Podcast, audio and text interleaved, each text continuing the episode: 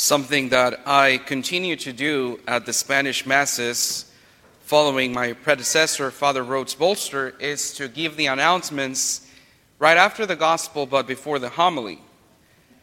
So let's give it a try at the English Masses and see if it works. I was, people were telling me, well, Father, not everyone is there to do the announcements before Mass. They're always late. I said, yeah, that's true. I said, but we will also have the same problem because people, as soon as they receive communion, they peel out, they leave the church.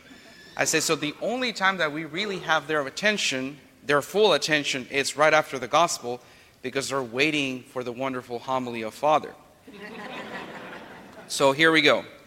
Thank you for all of those who were helping with the celebration of Our Lady of Guadalupe and those who came.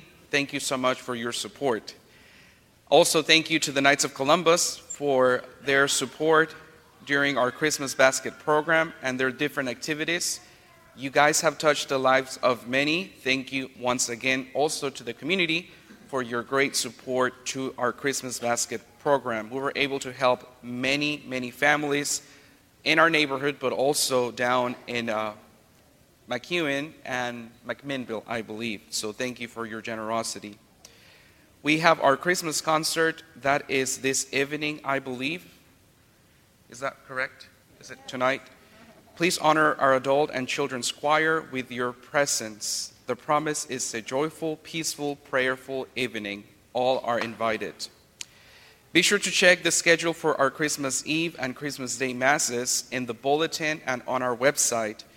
Christmas is on a Sunday, but our normal Sunday Mass schedule will, is, will be different. So instead of adding more Masses on Sunday, we're actually subtracting Masses.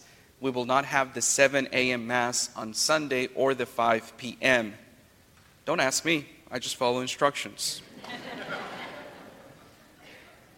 St. Philip has the tradition of providing our families with oplatki, a special Eastern European uh, Christmas bread. It is meant to share at your Christmas Eve evening meal.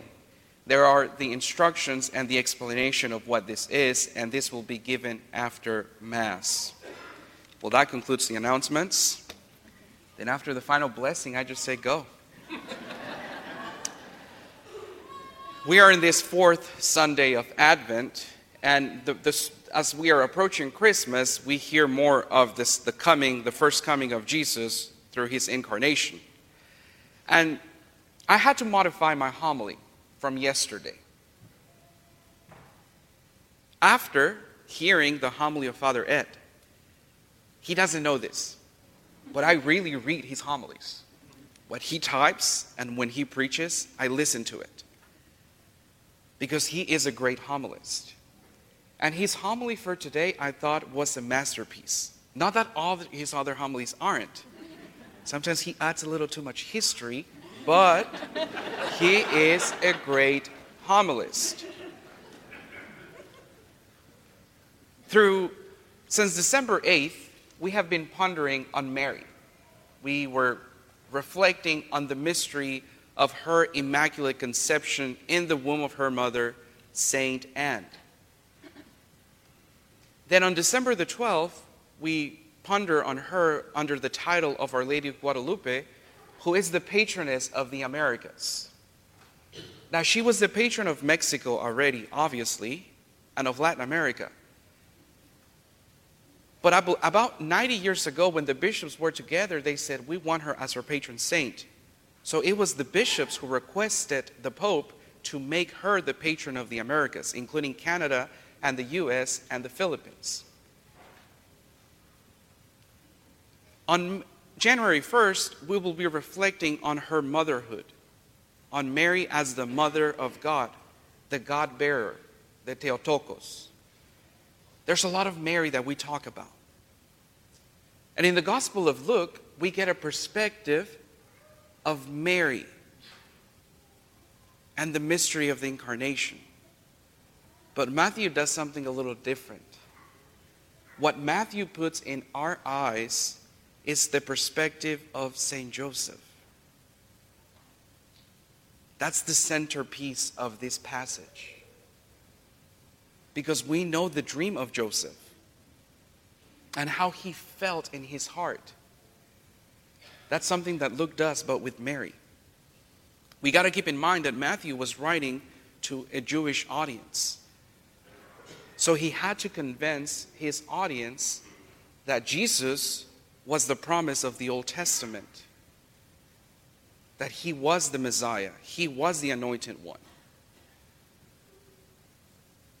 Now, Joseph was a carpenter, not in the sense that we think of a carpenter. They did a lot of manual work. Joseph, that's what he did for a living. And more likely, Jesus was around him, learning this, seeing what Joseph was doing, asking questions. Because we can't deny that Jesus had to learn things because he was fully human and fully divine. To say that he learned that he knew everything since he was born, it's actually a heresy. Because then where is his humanity? So there were a lot of things that Jesus had to learn from his father. Joseph was a faithful Jew. That's why he has this dream. Because he himself, I mean Joseph himself, had a friendship with God.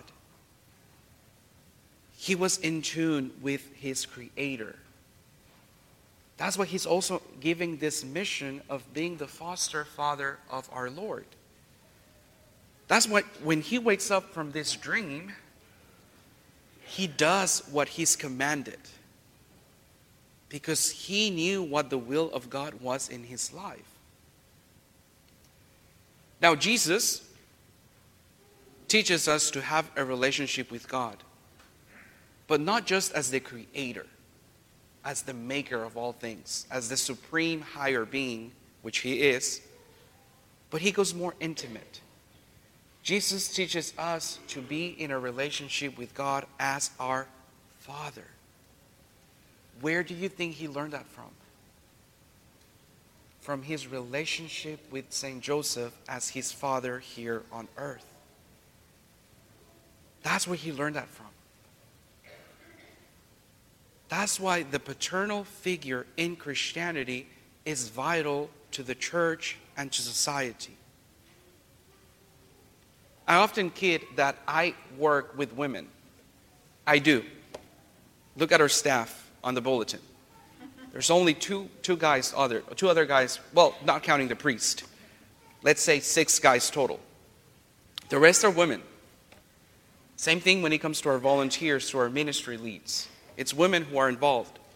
And I love that because women pay attention to details.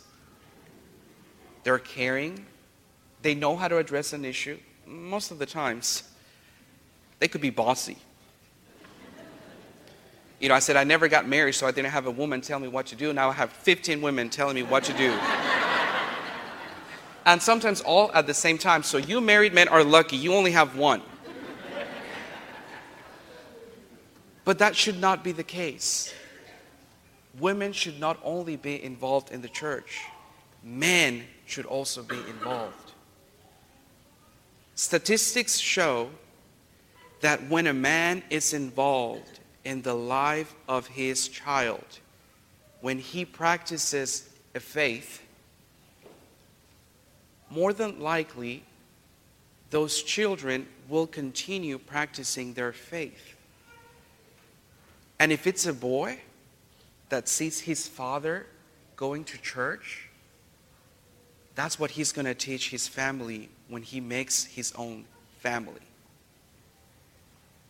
Men, I'm talking to you.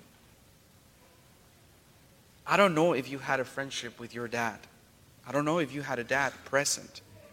I don't know if you received from a father what you were meant to receive.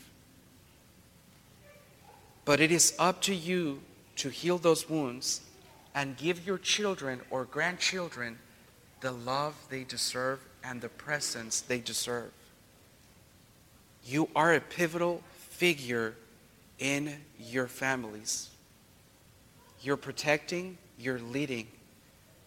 But the most important mission, the most important call that you have as a man is to bring your family closer to God. That's what Joseph did. As soon as he hears from the angel, the angel and he wakes up, he does as he's told. Men, be present in the life of your children. Faith is not only for your wife who has nothing to do but to go to church and pray the rosary.